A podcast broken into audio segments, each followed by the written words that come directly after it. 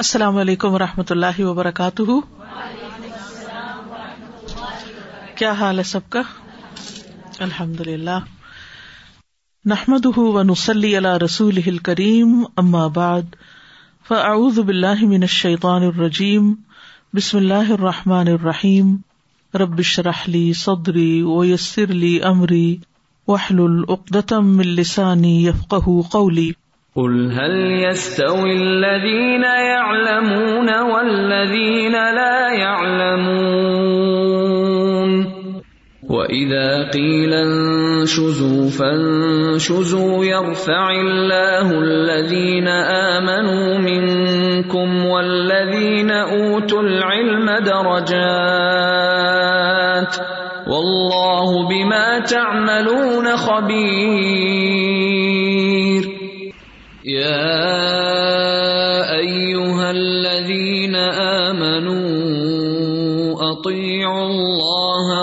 ورسوله ولا تولوا عنه وأنتم تسمعون. کتاب الذبائح والصيد حدیث نمبر چار سو سینتیس. حدثنا علی ابن عبد الله حدثنا سفیان، قال امر قلت لجابر ابن زید یز امون ان رسول اللہ صلی اللہ علیہ وسلم نہا ان حمر الحلیتی فقال قد كان يقول ذاك الحكم ابن عمرو الغفاري عندنا بالبصرة، ولكن ابا ذاك البحر ابن عباس، وقرأ قل لا اجد فيما اوحي الي محرما. امر کہتے ہیں کہ میں نے جابر بن زید سے کہا کہ لوگ یہ دعوی کرتے ہیں کہ منع کر دیا تھا رسول اللہ صلی اللہ علیہ وسلم نے گھریلو گدوں کا گوشت یعنی گھریلو گدھے حرام ہے فقال قدکان یقول ادا کا تو کہتے ہیں کہ یہ کہتے تھے، حکم بن امل الغفاری ہمارے پاس بسرا میں۔ لیکن علم کے سمندر ابن عباس نے اس کا انکار کیا۔ وقرا اور ان کی دلیل کیا تھی، وہ یہ آیت پڑھا کرتے تھے۔ کلّا اجدفی ما اوہ الیہ محرمن آخر تک۔ اعوذ باللہ من الشیطان الرجیم۔ قل لا اجد فيما اوحي الي محرما على طاعم يطعمه الا طاعم يطعمه إلا أن يكون ميتة أو دما مسفوحا ميتة أو دما مسفوحا أو لحم خنزير فإنه رجس أو فسقا فإنه رجس أو فسقا أهل لغير الله به فمن اضطر غير باغ ولا عاد فإن ربك غفور رحيم یہ سورت الانعام کی آیت نمبر 145 ہے، جس سے دلیل لے کر ابن عباس کہا کرتے تھے کہ گھریلو گدھے جو ہیں وہ حلال ہیں۔ آیت کا ترجمہ ہے، کہہ دیجیے، میں اس وہی میں جو میری طرف کی گئی ہے، کسی کھانے والے پر کوئی چیز حرام نہیں پاتا جسے وہ کھائے، سوائے اس کے کہ وہ مردار ہو یا بہایا ہوا خون ہو یا خنزیر کا گوشت ہو کہ بے شک وہ گندگی ہے۔ یا نافرمانی کا باعث ہو، جس پر غیر اللہ کا نام پکارا گیا ہو۔ پھر جو مجبور کر دیا جائے اس حال میں کہ نہ بغاوت کرنے والا ہو اور نہ حد سے گزرنے والا، تو بے شک تیرا رب بے حد بخشنے والا، نہایت رحم فرمانے والا ہے۔ تو ابن عباس کے نزدیک گھریلو گدا حلال تھا۔ اس میں کوئی شک نہیں کہ ان احادیث میں جو ہم پڑھ رہے ہیں، گھریلو گدھوں کے حرام ہونے کا بیان آیا ہے۔ لیکن ابن عباس نے ان کے حرام ہونے کی نفی کی ہے اور ان کی دلیل یہ آیت ہے۔ تو بنیادی طور پر یہ ہے کہ یہ ابن عباس کی ایک اشتہادی خطا ہے۔ ٹھیک ہے؟ اور وہ کہتے تھے کہ ان آیت میں حسر کے ساتھ صرف یہ چار چیزیں حرام ہے باقی ہر چیز حلال ہے اور اس میں گدے بھی شامل ہیں۔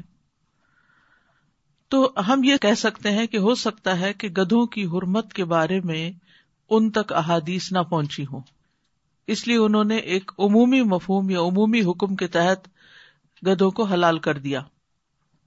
ایک اور روایت میں ہے، وہ کہتے ہیں، مجھے نہیں معلوم کہ خیبر کے موقع پر رسول اللہ صلی اللہ علیہ وسلم نے گدھوں کا گوشت کھانے سے منع کیا تھا کہ کہیں لوگ سواریوں سے محروم نہ ہو جائیں یا انہیں حرام کرار دیا تھا۔ یہ ان کے علم میں نہیں تھا۔ وہ سمجھتے تھے کہ اگر خیبر کے موقع پر آپ نے منع کیا تھا تو وہ اس لیے کہ گدے ختم ہو جائیں گے تو گدوں کا گوشت نہ کھانے دیا جائے۔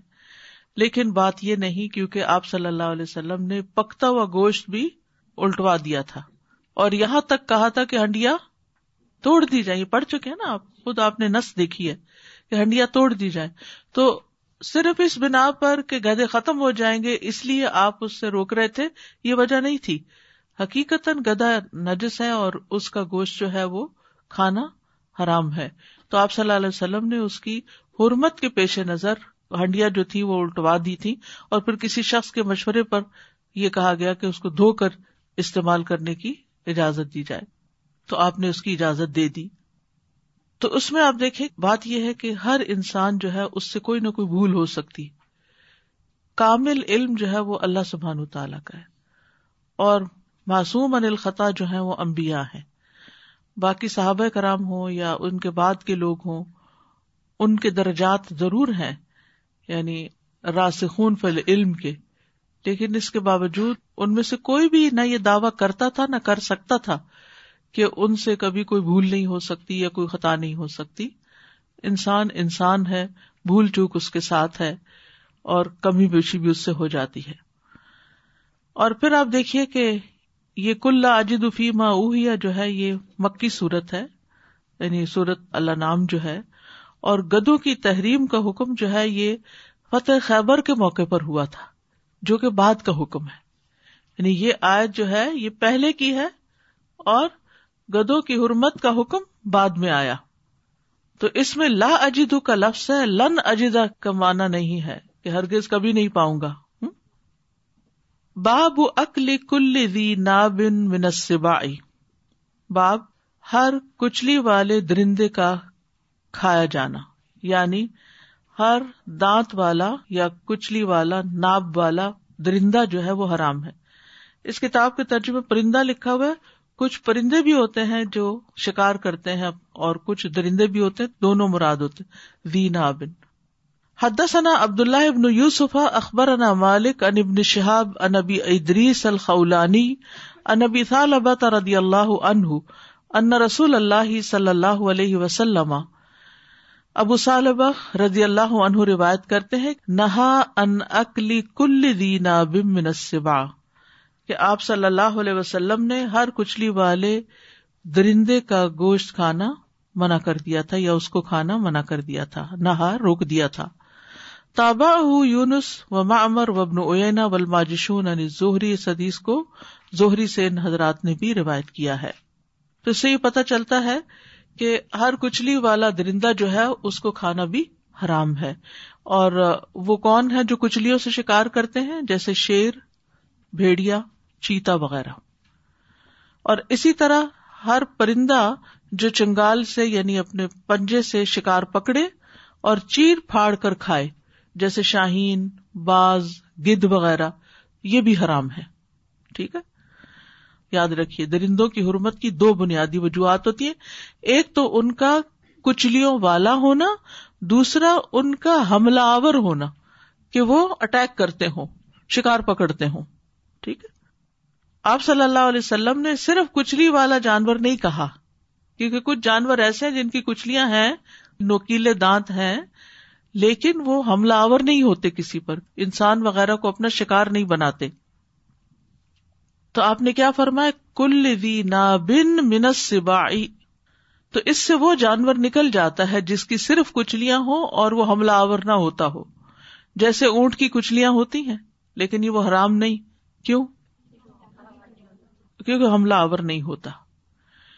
اسی طرح بجو بھی، وہ انسان کو نہیں کھاتا۔ اور اس وقت تک نہیں اٹیک کرتا جب تک کوئی اس پر حملہ نہ کرے۔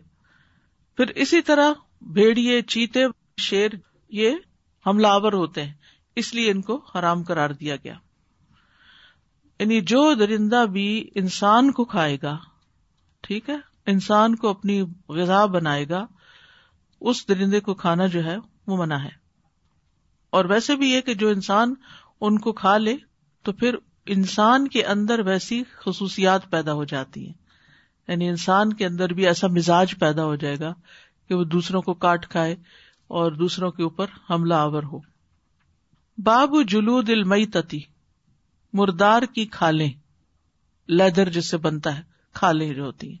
اسکن حدثنا زہیر ابن حرب، حدثنا یعقوب ابن ابراہیم، حدثنا ابی انصالح، قال حدثني ابن شهاب ان عبید اللہ ابن عبد اللہ اخبر ان عبد اللہ ابن عباس رضی اللہ عنہما اخبر ان رسول اللہ صلی اللہ علیہ وسلم مر بشات میتت ابن عباس رضی اللہ عنہ نے خبر دی ان کو یعنی عبد اللہ کو، کہ رسول اللہ صلی اللہ علیہ وسلم گزرے ایک مردہ بکری کے پاس سے شاطن میتا فقالا تو آپ صلی اللہ علیہ وسلم نے فرمایا ہلستمتا تم بحا بحا تم نے اس کی کھال سے فائدہ کیوں نہیں اٹھایا؟ کالو انہا میتا تن انہوں نے کہا کہ یہ تو مردار ہے۔ کالا انما ہرما اکلوہا آپ نے فرمایا کہ اس کا بس کھانا حرام ہے، اس کی کھال حرام نہیں ہے، کھال کھائی نہیں جاتی، وہ استعمال کی جا سکتی ہے۔ حدثنا خطاب ابن عثمان، حدثنا محمد ابن حمیر عن ثابت ابن اجلان قال، سمیت سعید ابن جبیر، قال، سمیت ابن عباس۔ سعید بن جبیر ابن عباس سے سنتے ہوئے کہتے ہیں کہ ابن عباس کہتے ہیں، یقول، مر نبی صلی اللہ علیہ وسلم بانزن میتتن آپ صلی اللہ علیہ وسلم ایک مردہ بکری کے پاس سے گزرے، یہاں شاد کی بجائے انز کا لفظ استعمال ہوا ہے۔ فقال اما اللہ اہلیہ فرمایا، اس کے گھر والوں کو کیا ہے؟ اس کے مالکوں کو کیا ہے؟ لو انتفا بحا بحا اگر وہ اس کی کھال سے فائدہ اٹھا لیتے۔ یعنی کیوں نہیں اٹھایا؟ انہیں اس سے فائدہ اٹھانا چاہیے تھا۔ مراد یہ ہے۔ اسی طرح صحیح مسلم کی روایت میں آتا ہے کہ رسول اللہ صلی اللہ علیہ وسلم ایک مردہ پڑی ہوئی بکری کے پاس سے گزرے، جو میمونا رضی اللہ عنہا کی باندی کو بطور صدقہ دی گئی تھی۔ تو نبی صلی اللہ علیہ وسلم نے فرمایا کہ انہوں نے اس کے چمڑے کو کیوں نہ اتار لیا؟ یعنی پوری بکری کیوں پھینک دی ہے؟ گوشت پھینک دیتے، چمڑا اتار لیتے، وہ اس کو رنگ لیتے اور اس سے فائدہ اٹھا لیتے۔ تو اس رنگنے میں وہ کیمیکل پروسیس سے گزرتی تھی۔ تو اس وجہ سے ایک طرح سے اس کی اصلیت بدل جاتی۔ عبداللہ بن عباس کہتے ہیں کہ میں نے رسول اللہ صلی اللہ علیہ وسلم کو یہ کہتے ہوئے سنا ہے کہ جب چمڑے کو رنگ لیا جاتا ہے تو وہ پاک ہو جاتا ہے۔ رنگنے سے چمڑا پاک ہو جاتا ہے۔ جیسے شراب کے اندر اگر مچھلی یا نمک ڈال دیا جائے تو وہ اپنے اوساف کھو بیٹھتی ہے۔ تو اسی طرح اس کے بھی اوساف ختم ہو جاتے ہیں۔ یعنی اس میں جو مردہ ہونے کی وجہ سے جو نقصان دہ ایلیمنٹس ہیں وہ ختم ہو جاتے ہیں۔ اسی طرح غیر مسلم کے زبیحہ کی کھالیں بھی دباغت سے حلال اور پاک ہو جاتی ہیں۔ یعنی اگر نان مسلم کسی نے کوئی گائے ذبح کی ہے تو اس نے اللہ کا نام تو نہیں لیا۔ وہ گوشت تو آپ نہیں کھا سکتے، لیکن اس کی کھال استعمال کر سکتے ہیں۔ جیسے سوفے وغیرہ بنے ہوتے ہیں یا اور کئی چیزوں کے اوپر کھال چڑی بھی ہوتی ہے۔ ابو خیر سے روایت ہے، وہ کہتے ہیں کہ میں نے علی بن والا سبھی کو ایک پوستین یعنی چمڑے کا کوٹ پہنے ہوئے دیکھا، لیدر کوٹ۔ میں نے اسے چھوا تو اس نے کہا، کیوں چھو رہے ہو؟ میں نے عبداللہ بن عباس سے پوچھا تھا کہ ہم مغرب میں ہوتے ہیں اور ہمارے ساتھ بربر اور مجوسی ہوتے ہیں۔ ہمارے پاس مینڈا لایا جاتا ہے جسے انہوں نے ذبح کیا ہوتا ہے، مجوس نے۔ اور ہم ان کے ذبح کیے ہوئے جانور نہیں کھاتے۔ وہ ہمارے پاس مشکیزہ لاتے ہیں جس میں وہ چربی ڈالتے ہیں۔ تو ابن عباس نے جواب دیا کہ ہم نے رسول اللہ صلی اللہ علیہ وسلم سے اس کے بارے میں پوچھا تھا تو آپ نے فرمایا اس کو رنگنا اس کو پاک کر دیتا ہے۔ مشکیزہ کیا ہوتا ہے؟ مشق کا پتا نا؟ واٹر بیگ ہوتا ہے۔ اسی طرح ڈول ہوتے ہیں، چمڑے کے بنے ہوئے ہوتے ہیں جس سے پانی نکالا جاتا ہے۔ یا اور بھی کئی چیزیں اس پہ رکھی جاتی ہیں کشن وغیرہ بنائے جاتے بے شمار استعمال ہے تو حضرت ابن عباس نے نبی صلی اللہ علیہ وسلم کے ریفرنس سے یہ بات فرمائی کہ اس کو رنگنا اس کو پاک کر دیتا ہے۔ کوئی بات نہیں، اگر کوئی نان مسلم بھی جانور ذبح کرتا ہے تو اس کا گوشت حلال نہیں، لیکن کھال حلال ہے۔ تو مردار کی کھال ہو یا نان زبیحا کی کھال ہو، تو رنگ کے چمڑا جو ہے وہ پاک ہو جاتا ہے۔ احاب اس چمڑے کو کہتے ہیں جس کو رنگا نہ گیا ہو۔ یہاں احاب کا لفظ آتا ہے۔ لیکن حلال جانور کی کھال ہوتی ہے، جسے آپ قربانی کے موقع پر جانور ذبح کرتے ہیں، بکرا وغیرہ، تو اس کی کھال کو اگر آپ صاف کر کے، نمک وغیرہ لگا کے، دھو کے، چٹائی کے طور پر یا نیچے بچھانے کے لیے کچھ اس کو بنانے کے لیے استعمال کرتے ہیں، تو وہ حلال ہے۔ اس میں نماز وغیرہ بھی ہو سکتی ہے، جائے نماز بھی بنا سکتے ہیں اس کو۔ کئی لوگ ان کھالوں کو مختلف طرح سے گھر کے چیزوں میں استعمال بھی کرتے ہیں۔ اسی طرح ایک اور روایت میں بھی آتا ہے کہ نبی صلی اللہ علیہ وسلم ایک بکری کے پاس سے گزرے جو مری ہوئی تھی اور اسے گسیٹ کے لوگ لے جا رہے تھے۔ تو ان کو بھی آپ نے فرمایا حل لستم تا تم بھی احا بہا کہ تم نے اس کی کھال سے کیوں نہیں فائدہ اٹھایا؟ اب یہاں یہ ہے کہ جو جانور حلال نہیں، جیسے خنزیر ہے، تو اس کی کھال استعمال نہیں کر سکتے آپ۔ اس میں احتیاط برتنی چاہیے۔ کتا اور خنزیر ان دونوں کی کھال دباغت سے یعنی رنگ کرنے سے بھی پاک نہیں ہوتی۔ وہ حرام ہی رہتی ہے۔ یعنی خنزیر کے تو بال، دانت، ہڈی، ہر چیز حرام ہے۔ اس حدیث سے ایک اور بات بھی پتہ چلتی ہے کہ نبی صلی اللہ علیہ وسلم راستے میں جا رہے تھے اور انہوں نے دیکھا تو آپ نے انہیں ایک اچھا مشورہ دیا، ایک خیر خائی کی بات کی۔ تو اسی طرح ہمارے اندر بھی اخلاق ہونا چاہیے کہ اگر کسی شخص کو کسی چیز سے فائدہ پہنچ سکتا اور وہ اس سے لا علم ہو تو اس کو اس کے بارے میں مشورہ دینا چاہیے۔ بعض لوگ اس کا مذاق بھی اڑاتے ہیں کہ مفت مشورے بہت مل جاتے ہیں۔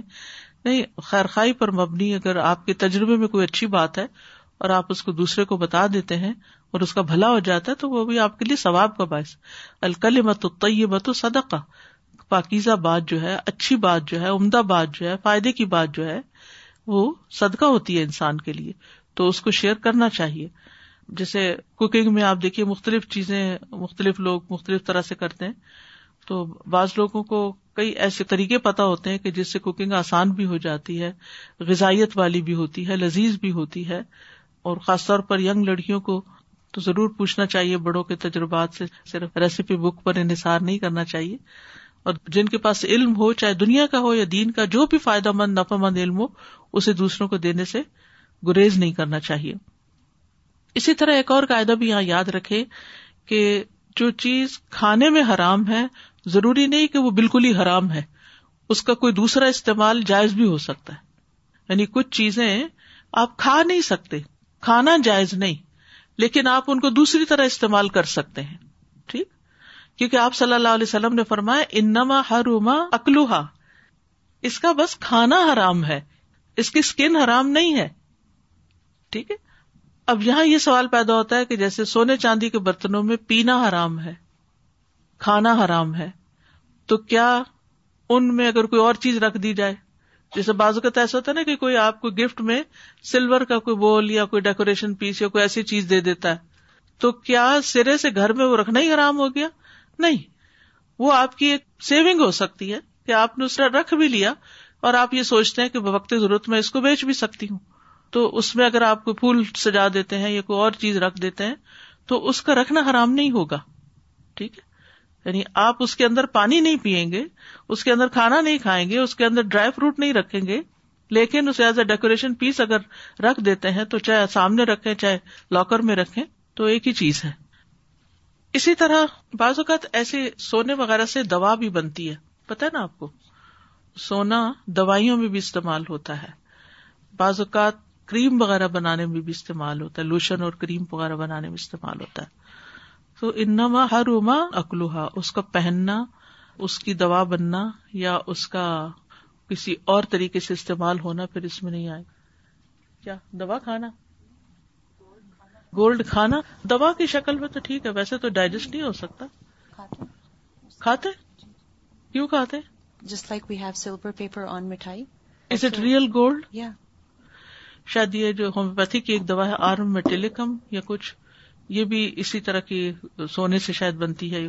تو میٹل سے کئی فائدے کی چیزیں، کیونکہ عورتوں کو جو پہننے کے لیے کہا گیا تو کہتے ہیں وہ جب اسکن کے ساتھ ٹچ کرتا ہے، وہ بھی انرجی دیتا ہے۔ یعنی سونا جو ہے، بہت مائنیوٹ سا گستا ہے، لیکن یہ کہ عورتوں کو اس کا پہننا فائدہ مند ہے۔ یعنی کچھ نہ کچھ پہنے ہونا چاہیے۔ کوئی رنگ پہن لے، کوئی بینگل پہن لے یا کچھ۔ اب ہمیں یونس شوفل ہلی آتی اس کو مطلب اتنا زہد بھی نہیں ہونا چاہیے کہ بالکل ہر چیز اتار کے انسان رکھ دے۔ تھوڑا بہت پہننے میں کوئی حرج نہیں۔ اس کے بارے میں پڑھا بھی تھا اور مجھے بتایا بھی گیا تھا کہ یہ بھی ایک فائدے کی چیز ہے۔ اور مردوں کے لیے حرام ہے۔ مرد نہیں پہن سکتے۔ شاید ان کے اندر پھر وہ عورتوں والی خصوصیات پیدا کر دیتا ہوگا۔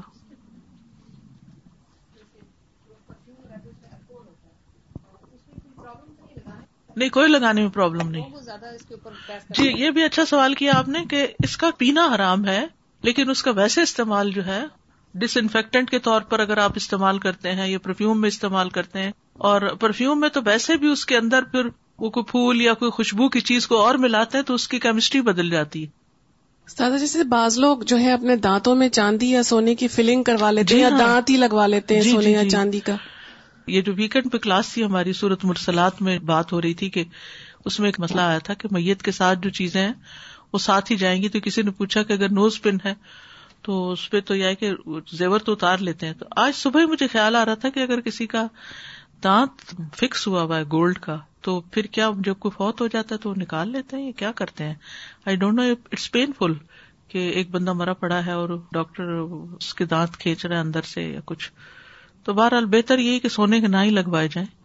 لیکن کچھ لوگوں کے ہاں تو یہ ایک ڈیکوریشن کے طور پر بھی لگاتے ان کو حقیقت میں ضرورت نہیں ہوتی اس کوٹنگ کی۔ یعنی کچھ ممالک میں خواتین گولڈ کے دانتوں کی کوٹنگ صرف خوبصورتی کے لیے کرواتی ہیں۔ یا جیسے برانڈیڈ پرس وغیرہ لوگ استعمال کے لیے تھوڑی ہوتے ہیں دکھاوے کے ہی ہوتے ہیں۔ تو اسی طرح وہ بھی دکھاوے کے دانت بن جاتے ہیں۔ جی۔ السلام علیکم۔ دادا میرے پاس ایک کلپ بھی ہے، انہوں نے کوئی پاکستان کے بہت بڑے عالم ہیں، انہوں نے بتایا کہ وہ جو امریکہ اور کینیڈا اور پوری دنیا کے، خاص کر چائنا سے جو لپسٹک آتی ہیں، ان کے اندر جو فیٹ یوز ہوتی ہے، انہوں نے خود بتایا ہے بنانے والے نے مینوفیکچر نے کہ ہم وہ چربی، گائے اور بکری کی نہیں یوز کرتے کیونکہ وہ لائٹ ہوتی ہے، وہ سلپ ہو جاتی ہے، تو صرف پور کی یوز کی جاتی ہے۔ اس کی وجہ سے بہت پریشانی ہو گئی ہے ساری لپسٹک پھینک دی گئی ہے میں نے تو نہ کسی سے چیک کیا، نہ مجھے اس کا پتا ہے، لیکن یہ کہ ہو بھی سکتی ہے اور نہیں بھی، اور اگر گائے بکری کی بھی استعمال کرے تو وہ کون سا زبیحہ ہوگی؟ وہ بھی تو اسی ہوگی، لیکن اس میں میں نے جو ایک دفعہ کسی سے پوچھا تھا تو انہوں نے یہ سرچ کر کے بتایا تھا کہ یہ موم کی قسم کی کوئی چیز ہوتی ہے ویکس ویکس کی بھی ہوتی ہے۔ تو آئی ڈونٹ نو مزید چیک کر لیجیے نہیں تو چھوڑ دیں گے لپسٹک لگانا، کوئی مسئلہ تو نہیں۔ جی ہاں لیکن اگر پگ کی ہے تو پگ کا بھی حکم یہی ہے کہ اگر جسے علماء نے یہ لکھا ہے کہ اگر کوئی پگ نمک کی کان میں چلا جائے اور وہاں مر جائے اور پھر اس پہ سو سال مثلاً گزر گئے اور پورا کیمیکل چینج آ گیا اور وہ اس کا پورا جسم جو ہے وہ نمک بن گیا۔ یہ محاورہ بھی ہے نا کہ جو چیز نمک کی کان میں جاتی ہے وہ نمک بن جاتی ہے۔ یعنی اس کے اندر ایک صلاحیت ہوتی ہے کہ وہ نمک میں اس کو کنورٹ کر دیتی ہے۔ تو چونکہ اب وہ نمک بن چکی ہے، اس میں پرماننٹ چینج آ چکا ہے۔ دیکھیے، دو طرح کے چینج ہوتے ہیں۔ ایک ریورسبل اور ایک ارریورسبل تو جو ارریورسبل چینج ہے، وہ پھر چاہے شیپ اس کی پگ جیسی ہے، لیکن وہ پگ نہیں رہا اب۔ وہ نمک بن چکا ہے۔ تو اگر اس طرح کا کوئی چینج آ چکا ہے کہ جس سے جیسے صابن وغیرہ میں بھی بہت سے لوگ شبہ ڈالتے رہتے ہیں کہ اس میں پگ کی چربی ہے۔ ایک تو مجھے لگتا ہے صرف پگ ہی اویلیبل ہے اور تو کچھ ہے ہی نہیں۔ تو ہر چیز میں ڈرانا کا پہلو زیادہ ہوتا ہے۔ تو اس میں یہ ہے کہ اگر ایسا چینج آ گیا کیونکہ اس کے اندر اور بھی چیزیں ڈلتی ہیں، تو اگر وہ واپس چربی میں نہیں بدل سکتا تو وہ کچھ اور بن چکا ہے۔ اب تب اس کو استعمال کیا جا سکتا ہے پھر۔